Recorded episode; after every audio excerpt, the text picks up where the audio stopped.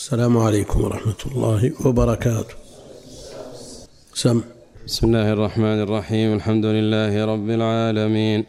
وصلى الله وسلم على نبينا محمد وآله وصحبه أجمعين. قال الإمام المجدد رحمه الله تعالى باب من سب الدهر فقد آذى الله.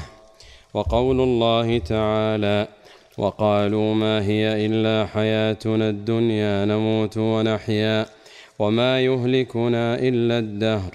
الآية في الصحيحين عن أبي هريرة عن النبي صلى الله عليه وسلم قال قال؟ الله تعالى يؤذيني ابن في الصحيح.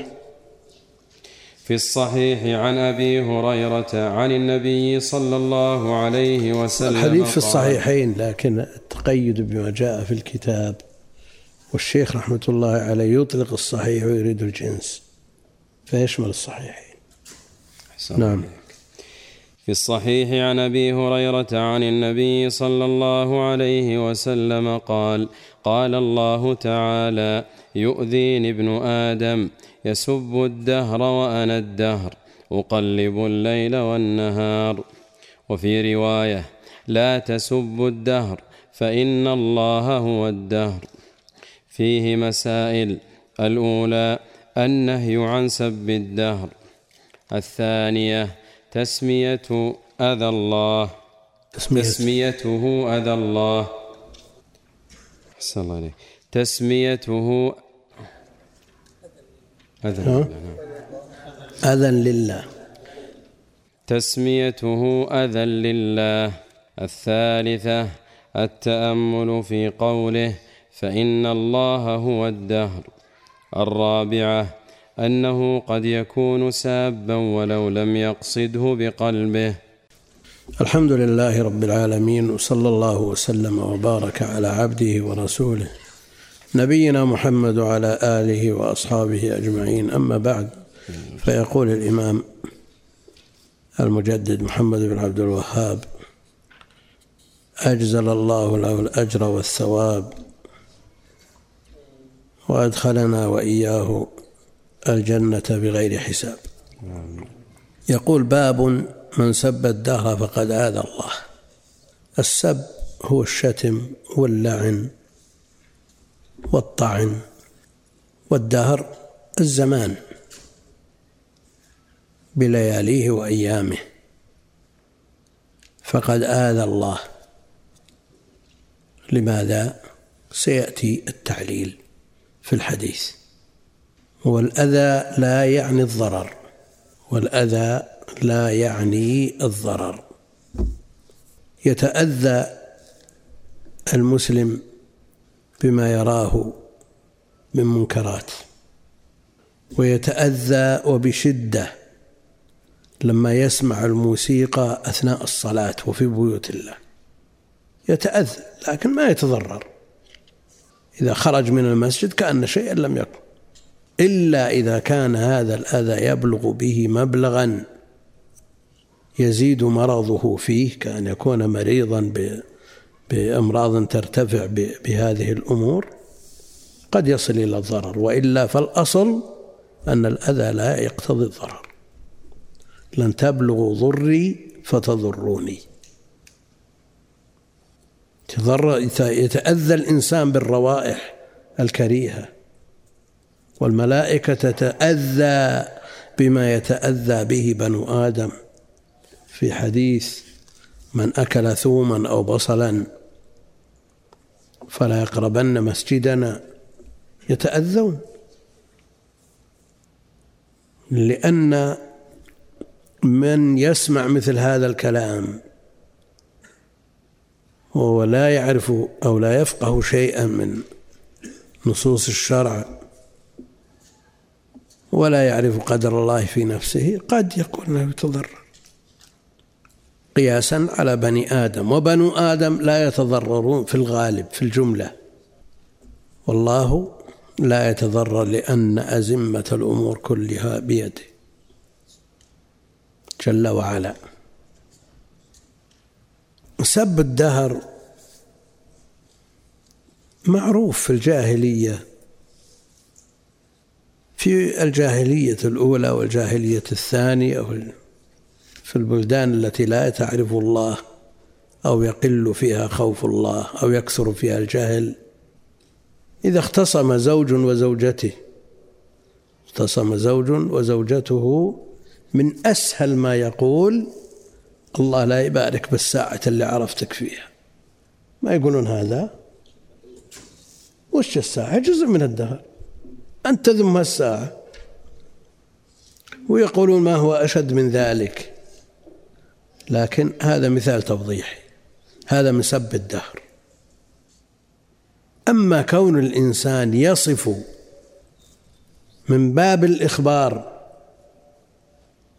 مثل ما قال يوم عصيب من الذي قاله؟ لوط عليه السلام. يوم عصيب. في أيام أو في سبعة أيام في ثمانية أيام وسبع ليال حسوما. ها؟ نحسة وفي نحسات وفي حسوم. المقصود ها؟ شو؟ نعم نعم هو لا يقتضي هو لا ينظر إلى إلى السب من حيث ما أراده الشيخ رحمه الله. لأن المذموم أن تسب الدهر بما وقع فيه فكأنك تسب الموقع لهذه الأمور وهو الله جل وعلا. كما سيأتي بشرح الحديث. فقد آذى الله يعني أيكم من من إذا سمع الموسيقى في المسجد والناس يصلون لا يتأذى. نعم؟ وهو يعرف التحريم ويعرف ما ورد فيه من النصوص. والله إن الألم يعتصر القلب ولا يعرف الإنسان كم صلى. والذين يؤذون المؤمنين والمؤمنات بغير ما اكتسبوا فقد احتملوا بهتانا وإثما مبينا. نسأل الله العافية. صاحب الموسيقى لا يدري. كنا ننكر ونسمع من ينكر وبقوة وبشدة ثم خفت الإنكار. لماذا؟ لأنه كثر. والسبب في ذلك أن الإنكار في كثير من الأحيان بدون جدوى. لأن صاحب الجوال أعجمي ما يدري أنت تقول. ها؟ ثم لما رأى الناس قلة الأثر مع أنه لا يجوز السكوت على هذا. يعني ما في فرق بين مساجد المسلمين وكنائس النصارى. وبعض الناس من من يدخل في الصلاة إلى أن يسلموا على هذا. من باب أن الحركة عندهم مبطلة للصلاة. ما تجد آه، حنفي يدخل يده ويطفي الجوال ولا شيء؟ لأن حركة. ولهذا يكثر في أهل الشرق. الذين يعتنقون مذهب أبي حنيفة رحمه الله. أمثال جميع المصلين آذيتهم. صحيح أنه عن جهل لكن ينبغي أن تكون مثل هذه الأمور التي تعم المسلمين وتعم بها البلوى في مساجد المسلمين ينبغي أن يبصر الناس بها. وهذه وظيفة مكاتب الدعوة الذين يدعونهم إلى الإسلام ويفقهونهم في الإسلام. وينبغي أن يوجد لوحات إرشادية بلغاتهم. قد يكون عنده هذا الشيء جائز ولا إشكال فيه ولا عندهم في بلدانهم يمكن ما عندهم فيه مشكلة. مع أن مذهب الإمام أبي حنيفة أشد المذاهب في الغناء. وسماعه فسوق والتلذذ به كفر في مذهب الحنفية. ليس معنى أنه كفر مخرج من الملة لكن أمره شديد. وأما من جاء من والإشكال إذا كثر الإمساس قل الإحساس. كان الناس ينكرون هذه الأمور بشدة. وينكرون الوسائل التي تحملها. ثم بعد ذلك تتابع الناس على ذلك وصاروا يسمعون الأغاني بأسماء أناشيد وشيلات وما أدري إيش ومعها معازف. فقل الإنكار لهذه الأمور. والله أحيانا تسمع شيء غريب أن يوجد مثله من مسلم في المسجد. شيء لا يحتمل التأويل. ومع ذلك بعض النغمات يختلف الناس فيها هل هي من الممنوع أو من كذا؟ لكن في شيء متفق عليه. والله المستعان.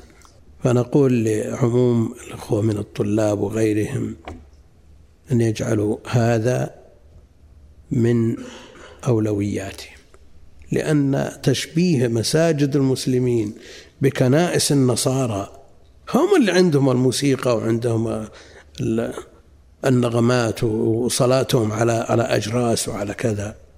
ما عندنا المسلمين. وأمرنا بمخالفتهم. نعم. إمام المسجد؟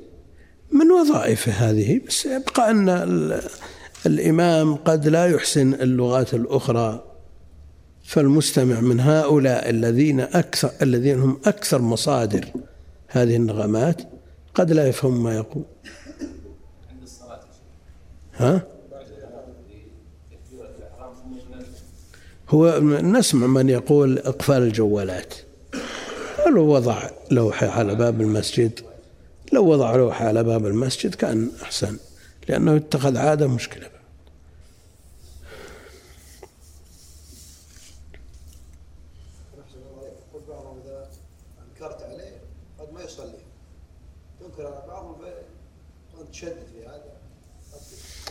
لا لا أن تقصد شخص بعينه.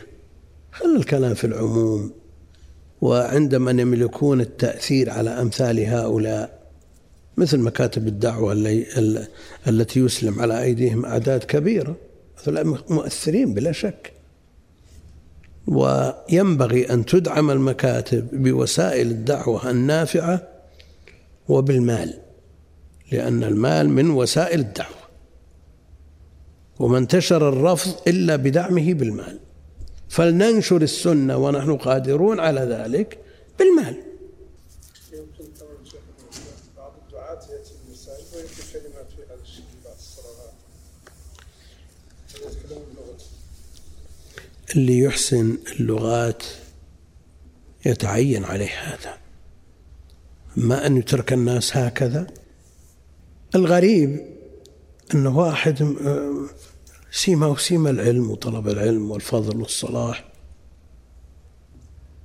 رن جواله موسيقى. يوم سلمنا. شفت واحد من طلاب العلم قلت وين صاحب الموسيقى؟ قال هذا ما يريدني إياه ولا وجه مبارك على ما يقولون. يوم قلت له قال والله ما دريت إنه جوالي. حسب جوال اللي بجنبي. الآن ما درى يا شيخ. لكن في العموم يعرف إنه جوال. على كل حال وش تقول له؟ كذاب. ما تقدر. الأصل من الأصل ما يضع. ترى بحثنا مرارا مسألة الآثم. هو صاحب الجوال ولا اللي يتصل على الجوال وفيه هذه النغمة. ها؟ من عليه الإثم؟ صاحب الجوال متسبب. صاحب الجوال متسبب. وهذا هو المباشر في إثارتها. الاتصال. يدري. نقول اللي يدري. ولا اللي ما يدري معذور. تعرف إن هذه ها؟ لا تتصل. مو بضرورة. عيالك عندك. ها؟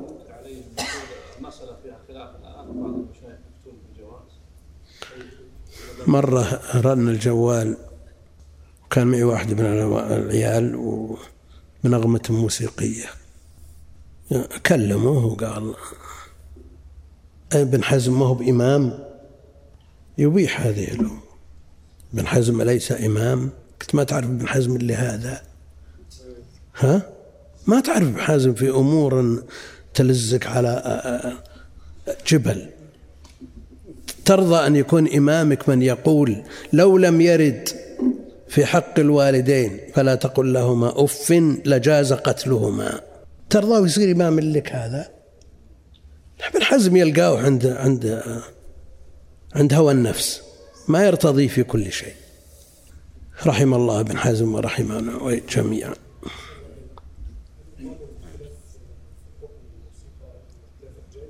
لا ما معتبر مع النصوص الصحيحة ابن حزم يبطل كل ما ورد في الباب كل ما ورد فيه موضوع عنده. قول الحافظ العراقي أما الذي لشيخه عزى قال فكذي عن عن عنة كخبر المعازف لا تصغي لابن حزم المخالف. وين؟ لا لا في غيره في غيره. إيش عند المالكية في الباب. ها؟ أو في المدينة فقط. ها؟ على كل حال العبرة بالنص. العبرة بالنص. لا. ها؟ على كل حال العبرة بالنص. فإذا ثبت النص كما قال الإمام مالك نفسه إذا جاء نهر الله بطل, بطل نهر معقل.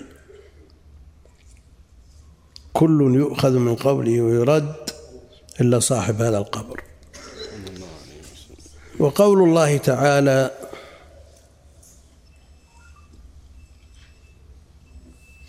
وقول الله تعالى قالوا ما هي إلا حياتنا الدنيا نموت ونحيا. وما يهلكنا وما يهلكنا إلا الدهر. ما في. هذه الأيام بتتابعها أسبوع أو يوم ثم يوم أسبوع ثم أسبوع مع أسبوع شهر وهكذا سنة إلى أن تمضي السنون. وحدهم وحدها بعضهم بست بعض الدهرية. قالوا ست وثلاثين ألف سنة ما يبقى من هؤلاء شيء. ولا رميم ولا تراب ولا خلاص ينتهون ذولا يجي غيرهم. نموت ونحيا وما يهلكنا إلا الدهر. رحم تدفع وأرض تبلع ولا في غير هذا. نسأل الله العافية. وقالوا ما هي إلا حياتنا الدنيا يعني لا يقرون ببعث. هذا منكر البعث من المشركين وغيرهم. ما في إلا هذه الحياة. نموت ونحيا. وما يهلكنا إلا الدهر. والمهلك والدهر لا لا ينسبون ذلك إلى الله جل وعلا. الإحياء والإماتة لله جل وعلا. دهر ما هو إلا ظرف تعيش فيه. ظرف تعيش فيه. أفرأيت إن متعناهم سنين ثم جاءهم ما كانوا يوعدون. ما فيه إلا ما وضعت في هذا الظرف. هو الذي ينفعك أو يضرك. وإلا الأيام إيش تبي تعاتب يوم مضى أو يوم آتي؟ لا العتاب كله عليك لأنك أنت العاقل أنت المكلف. التي تفهم ما ينفعك ويضرك فإن أتيت بما ينفعك فهو العقل مع الدين الموجه للعقل وإن ارتكبت ما يضرك فهو السفه والجهل. قالوا ما هي إلا حياتنا الدنيا نموت ونحيا وما يهلكنا إلا الدهر. الدهرية الذين لا يؤمنون ببعث. هذا كلام مثل كلام المشركين وهم منهم. هناك نوع لا يقرون ببعث بل قد يفهم من كلامهم أنهم لا يقرون بموت حقيقي وأن مجرد الروح تنتقل من شخص إلى شخص أو من مكان إلى مكان. وهؤلاء يسمون أهل التناسخ تناسخ الأرواح. يقولون في الفلبين نوع منهم. ومثل هؤلاء يسهل عليهم القتل لأنه لن يموت بينتقل مكان آخر يكون أحسن من اللي هو فيه. وهذا في حقيقته جنون. في حقيقته جنون. يسأل هذا الشخص عن أبيه وجده وين راحوا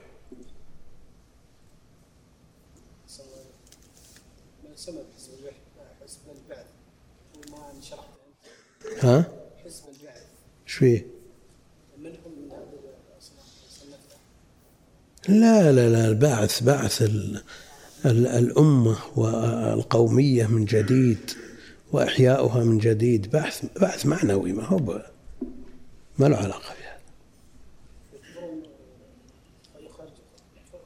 لا لا ما هم من هذا النوع. ها؟ حزب سياسي معناهم أنهم الأمة كأنها ميتة فبعثوها. بالقومية. ها؟ هم منهم. اي شوفك شرع الله. الله المستعان.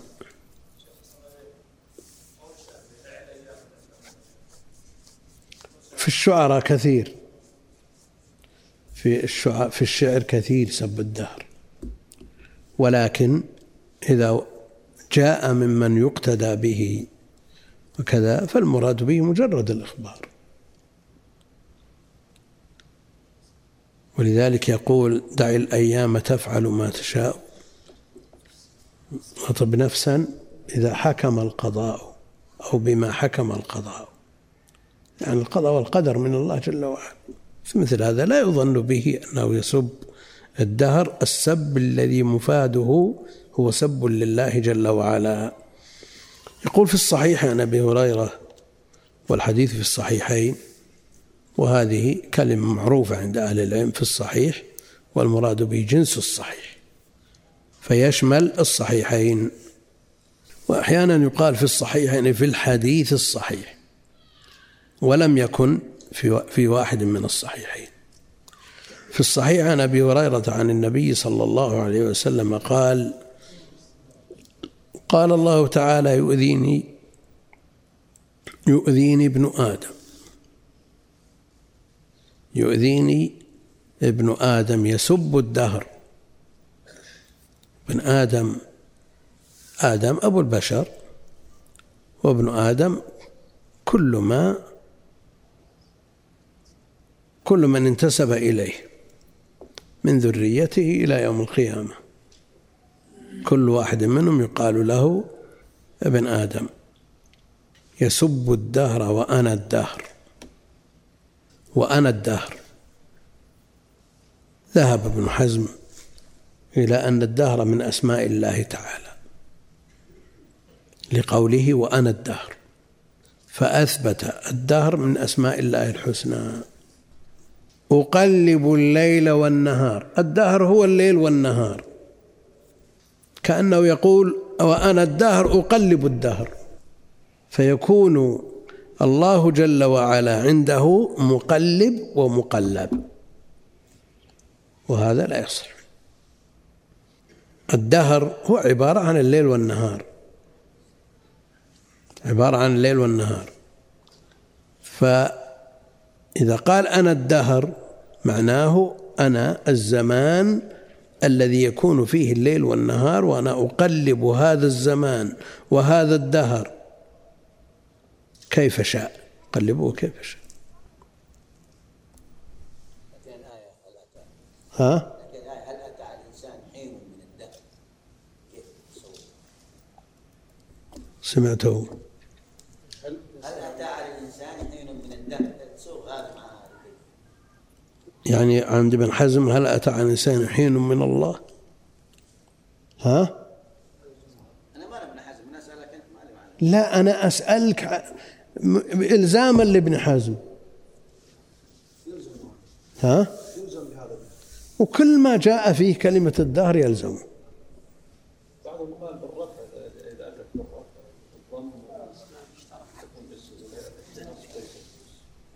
وش كيف تنطق بالنصب؟ الدهر.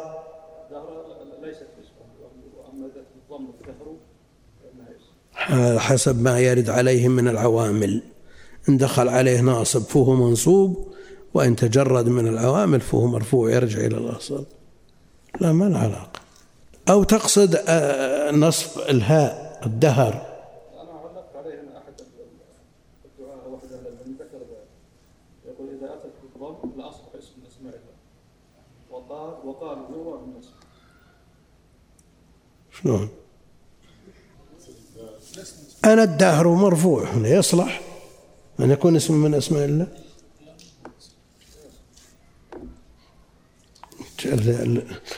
كلام له بقية توضحه ولا بس هذا هو؟ اختلفوا بالضم والفتح. ويقول بعض المحدثين لو رويناه بالضم لأصبح اسم من أسماء الله. وقالوا هو لك أصبح نعم. ليقول لو رويناه بالضم وأنا الداهر والمتكلم هو الله جل وعلا في حديث قدسي يعني من باب المبالغة في إثبات ما أثبته الله لنفسه نثبته اسما من أسماء الله لأنه أثبته لنفسه في هذا الحديث القدسي. وهذا من باب المبالغة في اثبات في إثبات ما أثبته الله يكون اسما من أسمائه على ما يليق بجلاله على هذا القول وإن كان غير معتبر لأن الحديث مفسر. الحديث مفسر. أنا الدهر اللي تحدث عنه أهل الجاهلية ومن جاء بعدهم. من سب الدهر. ألا يعنون بذلك الأيام والليالي؟ ألا يعنون بذلك الزمان؟ نعم. هو يقلب الليل والنهار. فيستحيل أن يكون المراد بالدهر هو الله جل وعلا. يعني مثل اختلاف المعنى باختلاف الإعراب في حديث زكاة الجنين زكاة أمه. لكن كيف يتصور النصب في هذا الموضع؟ ها؟ ما يمكن لأنه في في حديث زكاة الجنين زكاة أمه الرواية غير صحيحة أولا لكن لو صحت وصححها من رأى القول بها بما بما ينشأ عنها قالوا منصوب على نزع الخافض. زكاة الجنين كزكاة أمه. فإذا نزغ الحافظ صار الخافض صار زكاة الجنين زكاة أمه فلا بد أن يذكى الجنين مثل ما تذكى أمه وهذا معروف عند الحنفية. لكن الآن هل يمكن أن تنصب على نزع الخافض وأنا كالدهر. ممكن؟ ما يمكن في الآية وما يهلكنا يهلكنا إلا الدهر إلا الدهر هنا يقصدون الكفار هل يقصدون الدهر اللي هو الزمان هل يقصدون أنه اسم لله على هذا. لا ما يقصدون اسم لله. هم يقصدون ما يقع في الزمان من الإهلاك لهم. نعم. والمهلك في الحقيقة هو الله سبحانه وتعالى. الآن لو يأتي شخص بسيارته ويدهس آخر أنت تشتم السيارة إذا شتمت ولا تشتم قائد السيارة.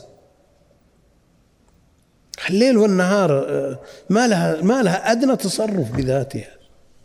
فأنت تشتم المتصرف. تعالى الله عما يقولون.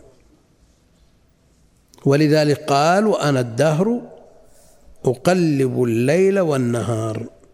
يعني بما فيهما من رخاء وشدة. من رخاء وشدة.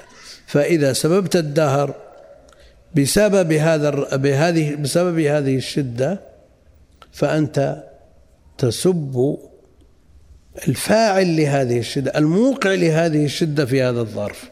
ممكن يا شيخ منصوب لفاعل محسوب وش يكون؟ وأنا خلقت الدهر أو أقلب الدهر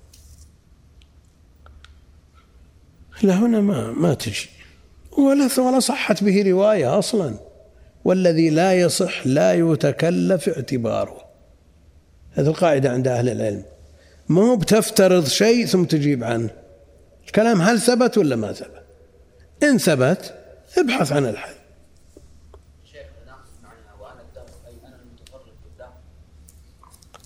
يصير يبينها أقلب الليل والنهار. يقلب أقلب الليل والنهار. وتلك الأيام نداولها بين الناس. نداولها بين الناس. يوم يتضرر هذا ويوم ينتفع هذا ويوم يتضرر هذا البلد أو هذا المكان أو أقلب الليل والنهار. وتلك الأيام نداولها بين الناس. هو معروف. تؤتي الملك من تشاء وتنزع الملك ممن تشاء.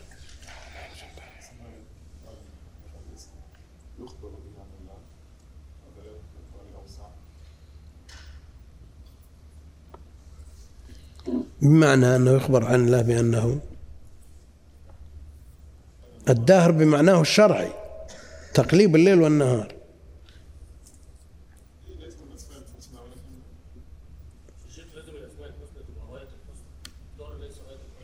ها؟ شو؟ الدهر بتقول الدهر ليس في غاية حسن. أسماء الله عز وجل أصل نعم. أسماء الله كلها حسنى. قالون والدهر جامد.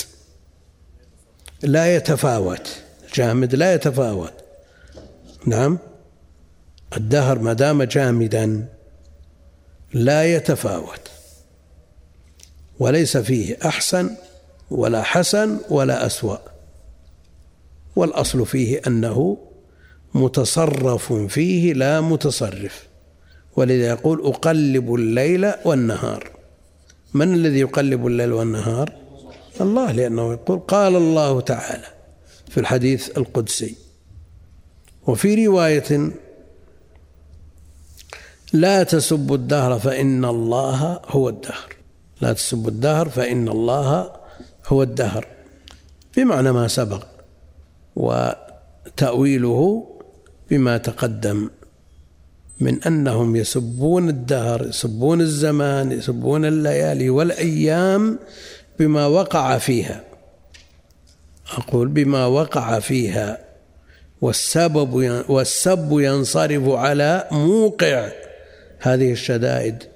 وما وقع في هذه الأيام مما يكرهونه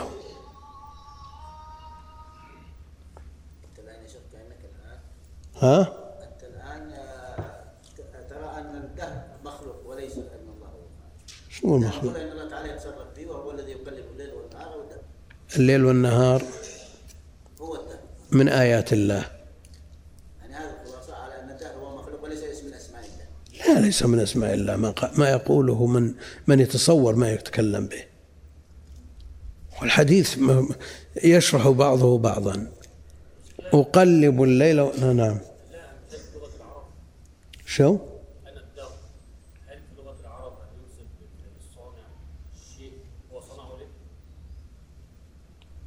لأن صنع ها؟ يقول هل لها مثال في لغة العرب وين؟ هذه أنا الدار أقلب الليل والنهار.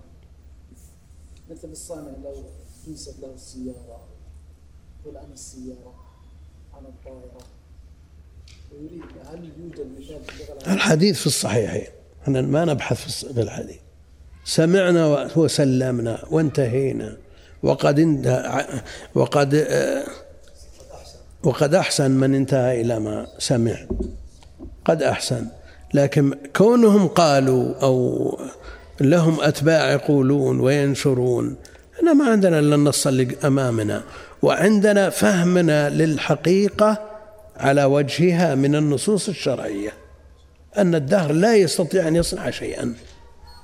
لا يحيي ولا يميت ولا يزيد في الحر ولا يزيد في برد. فالمتصرف هو الله جل وعلا لقوله أنا أقلب الليل والنهار ويداول هذه الأيام بين الناس. يوم شدة ويوم رخاء ويوم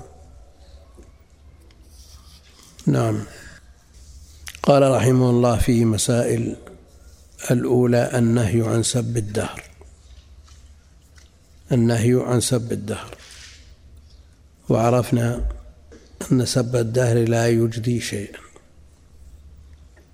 شخص يمشي أعمى وبيده عصا فمر بسيارة وما حس بها اصطدم بها. فأخذ عصاه أخذ يجلدها بعصاه. نعم. هل هذا من العقل ولا لا؟ من الذي تسبب في اصطدامه بها؟ الذي أوقفها في الطريق. ها؟ الذي أوقفها في الطريق. هذا الذي يستحق العقوبة. أما السيارة جماد وقف في هذا. قل فيه مسائل الأولى النهي عن سب الدهر. لما ذكر من أن الدهر ليس بيده أي تصرف لا في نفع ولا ضر وإنما المتصرف والنافع الضار هو الله جل وعلا. فمن سب الدهر سب من أجل شدة وقعت فيه فهو ساب لمن أوجد هذه الشدة وهو الله سبحانه وتعالى. الثاني تسميته أذى لله. وثبت الأذى لله في قوله جل وعلا إن الذين يؤذون الله ورسوله لعنهم الله في الدنيا والآخرة. وهو مؤذن لله. تسميته أذى لله جل وعلا الثالثة التأمل في قوله فإن الله هو الدهر. لأن من لم يتأمل لأن من لم يتأمل أثبت الدهر إسما من أسماء الله جل وعلا. وإذا تأملت وعرفت حقيقة الحال عرفت الواقع. وأن الله جل وعلا تسمى بالدهر لأن الدهر يعني في الخبر نسب الدهر لنفسه لأنه هو المتصرف فيه والموقع فيه ما ينفع وما يضر الرابعة ها؟ شو اسلوبه؟ شو فيه؟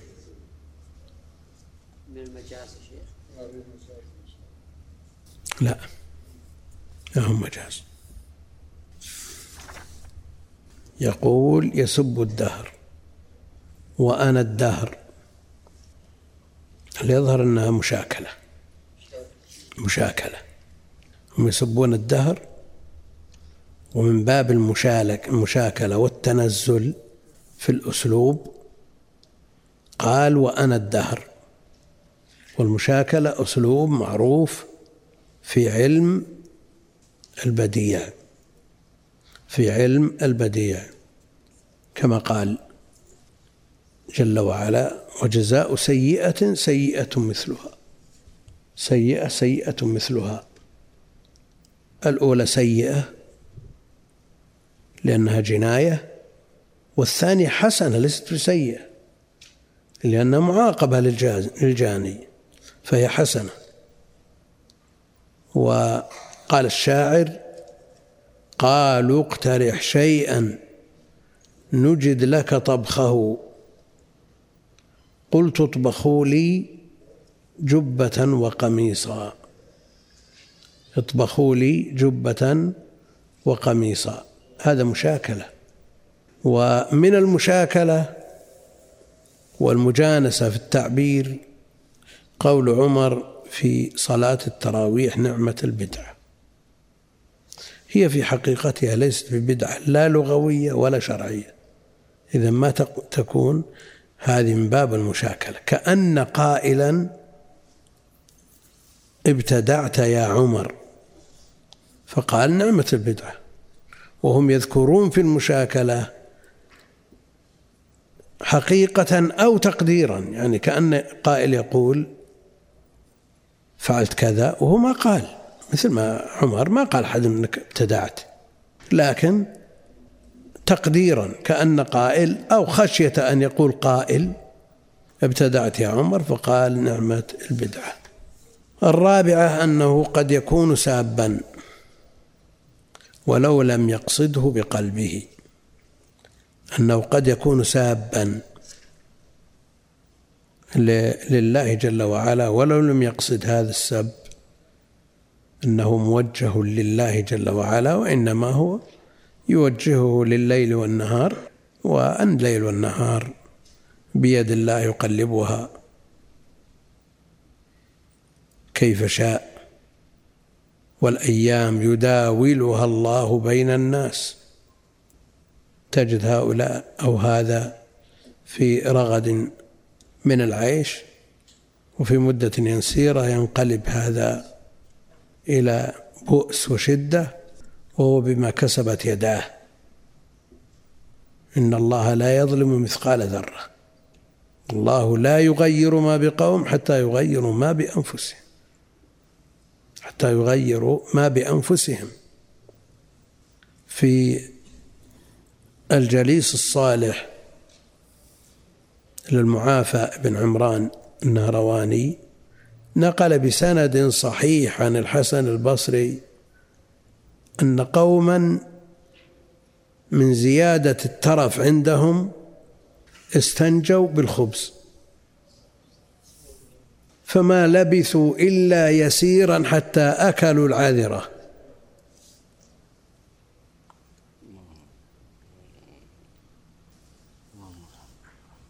هذا الذي استنجى بالخبز أيامه في الرغد. ثم انقلبت إلى بؤس وشقاء. الله جل وعلا هو المقلب لهذه الأمور وهو الموقع لهذه الشدائد بعد الرخاء لكن هم السبب. فبما كسبت أيديكم ويعفو عن كثير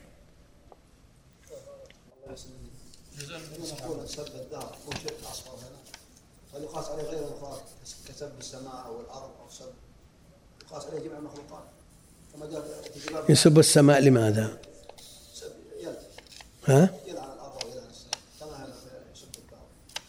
من أجل إيش هل هو من سبب تصرف الله فيها وما وقع فيها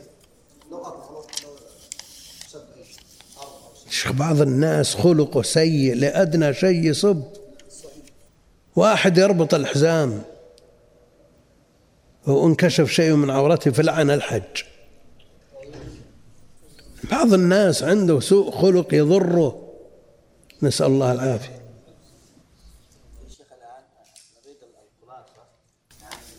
آه، ما ودي تسأل. ها ما أبو, أبو رضوان. شو يقول؟ إلى ماذا يعني؟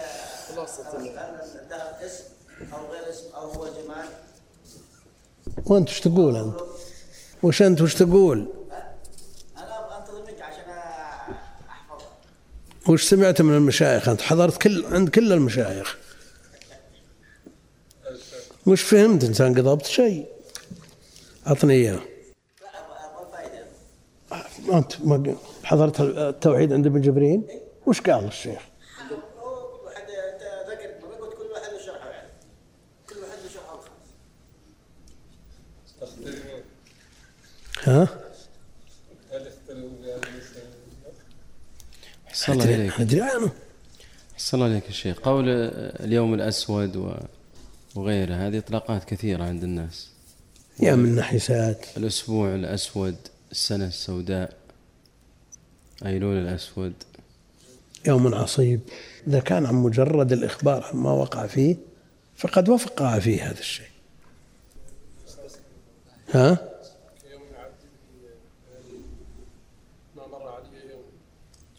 متى متى يكون سب سماحة الشيخ؟ سب على حسب ما كان يسب الدهر لأنه وقع فيه هذا الأمر فهو يسب الموقع.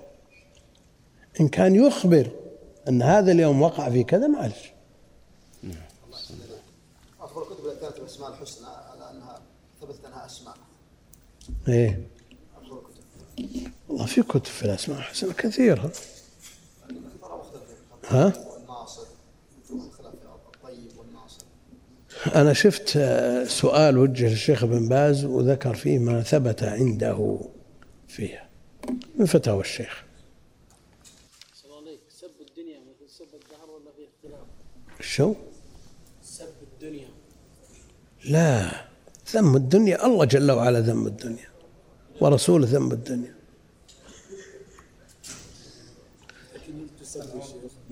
والشيء الدنيا لا هي تسب أو تذم بقدر بقدر تأثيرها على الآخرة. أما من استعملها فيما يتوصل به إلى مرضاة الله وجناته في مزرعة. مزرعة على حسب ما تضع فيها. الشيخ ذكر هنا في الأبواب أنه النهي عن سب الدهر كذلك سب وش وجهة أنه ذكر هذين البابين يعني سبيل نفس الريح فرع مما يقع في الدهر. فرع مما يقع في الدهر. الدهر يقع فيه حر شديد ويقع فيه برد شديد ويقع فيه حروب ويقع فيه أشياء. من فروعها الريح التي قد تؤذي. إذا صليت اجلس أنت برهوان. فهموش اللي فهمت من عندي. وخذ عنه اللي هو فهم من ابن جبريل. ها؟ دارس الكتاب عند الشيخ عبد الرحمن محمود. هو. هذا درسناه عند الشيخ عبد الرحمن محمود كان. ولا درست عندي قبل ذلك. عندك؟ أنا مدرس فتح المجيد مدرس تيسير العزيز الحميد. ومدرس قرة عيون الموحدين. ومدرس المتن مرارا تقول لي ذا لا أنا بديت معك في قرة عيون الموحدين توقف.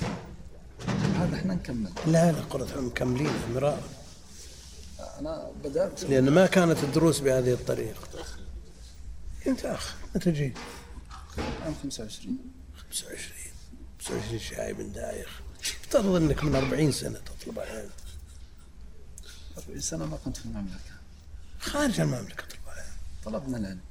بدأنا في كتاب التوحيد. عجباً. حسان العتابي حسان؟ إيه. أصغر منك حسان. لا. إلا أصغر منك. ها؟ في قصة موسى مع الحجر. نعم. كيف توجه هذه؟ الحجر مسألة إذا ضرب عامله معاملة العقلاء لأنه فعله ما يفعل فعل ما يفعل العقل هرب بالثوب لحكمة إلهية في مسألة خاصة. شيخ اسم المساعد فلتك سأل يوم أن درسك قائم هذيك اسم ابن حزم أيضا حديث التسعير حديث أنس. المسعر الله. هل يوافق عليه أو؟ مع أن المساعر ما في حسن ما هم شيخ الإسلام ذكر قاعدة الموضوع بس وليست لازمة هي الخبر دائرته أوسع. يدخل هذا. ها؟ يدخل مثل هذا. إيه مثله. لكن باب التعبيد التعبيد يكون أضيق من هذا. بالأسماء. تقول عبد المسعر ولا عبد الدهر؟ يخبر ولا يعبد. دائرة التع... الإخبار أوسع ثم دائرة الوصف أوسع من التسمية. أضيقها التسمية أي نعم إيه.